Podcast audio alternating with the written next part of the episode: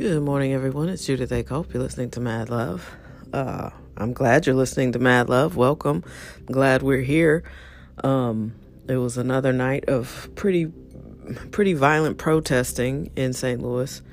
Um, I'm not sure what's going on in in other cities, or you know, I've seen plenty of videos of people stopping, uh, people who aren't black from like destroying things.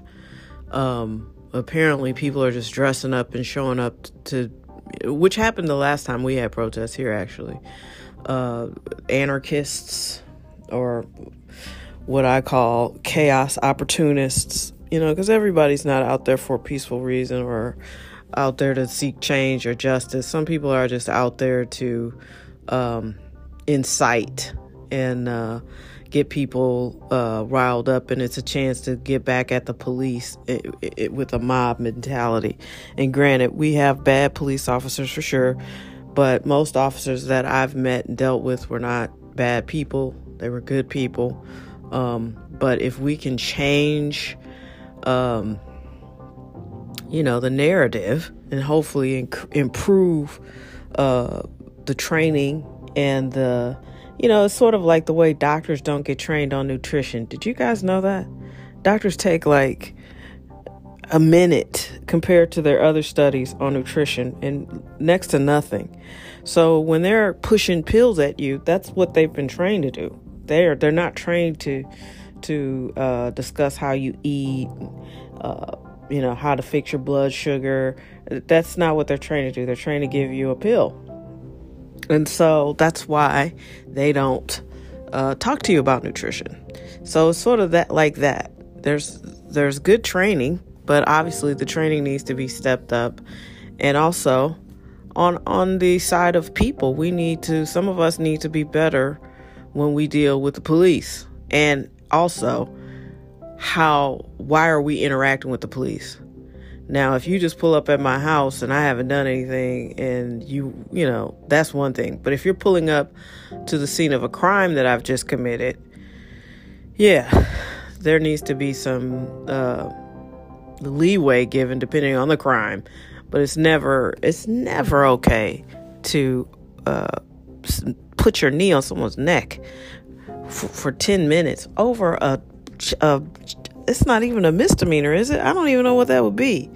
But a a fall, a bad check, that that's not the right reaction. So we need to, uh, you know, and what kind of police department do you work for, where you feel wholly energized and vindicated that this is okay? Someone has given you the impression that it's okay to to to treat people like this. So that's that's the issue. Um, I don't want to conflate all the cases with this one because every crime, every scene, every it's it has its own special uh, situation, and there was a video uh, for everything, but this is on video, and it, we cannot have another Rodney King situation. And I do like how people are conflating this with with the president. Listen, I'm not a fan of his. I wasn't a fan of his before.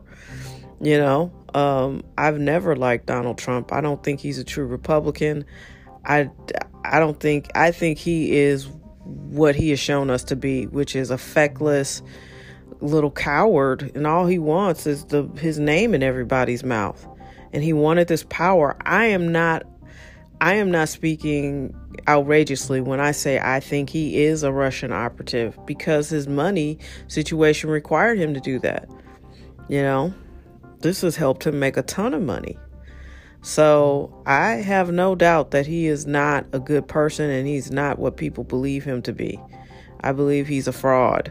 And um, he's proving it every day. He's not a leader, he does not know how to run a nation.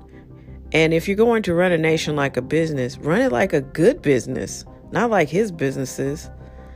I mean, imagine what his life would have been like if he had to earn the money himself. He inherited all that money. Man, it's incredible. And this is what you get with a vacuum of leadership.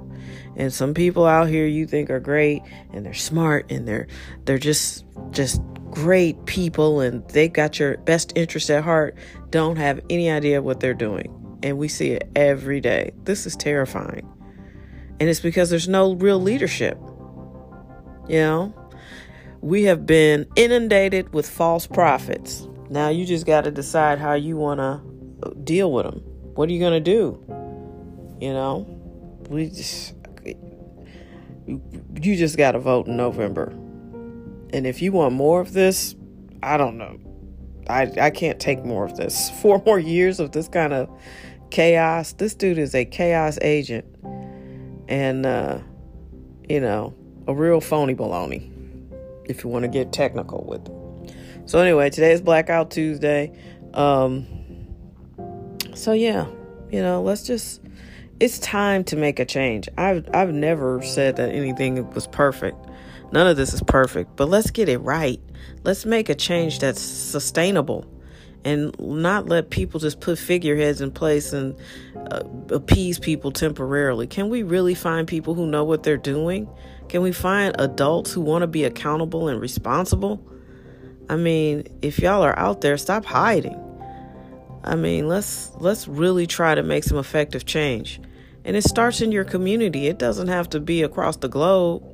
Let's just do small things across each community that creates a lasting impactful results for the people who live in that community. And then we'll just go from there. We'll just go from there. Please be safe, please be smart, make good decisions.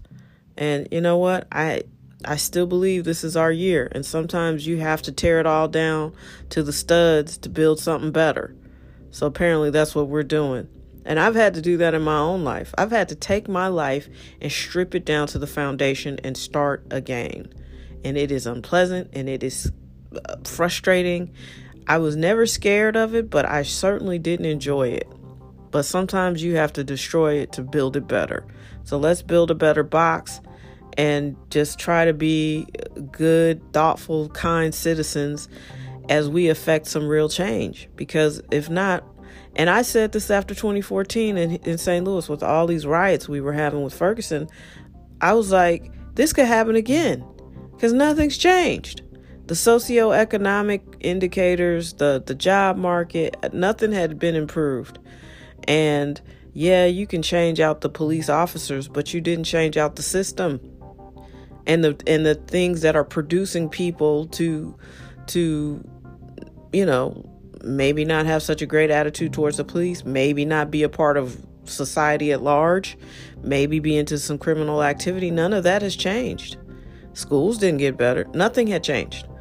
So 6 years later you know we're back where we were before. So here we go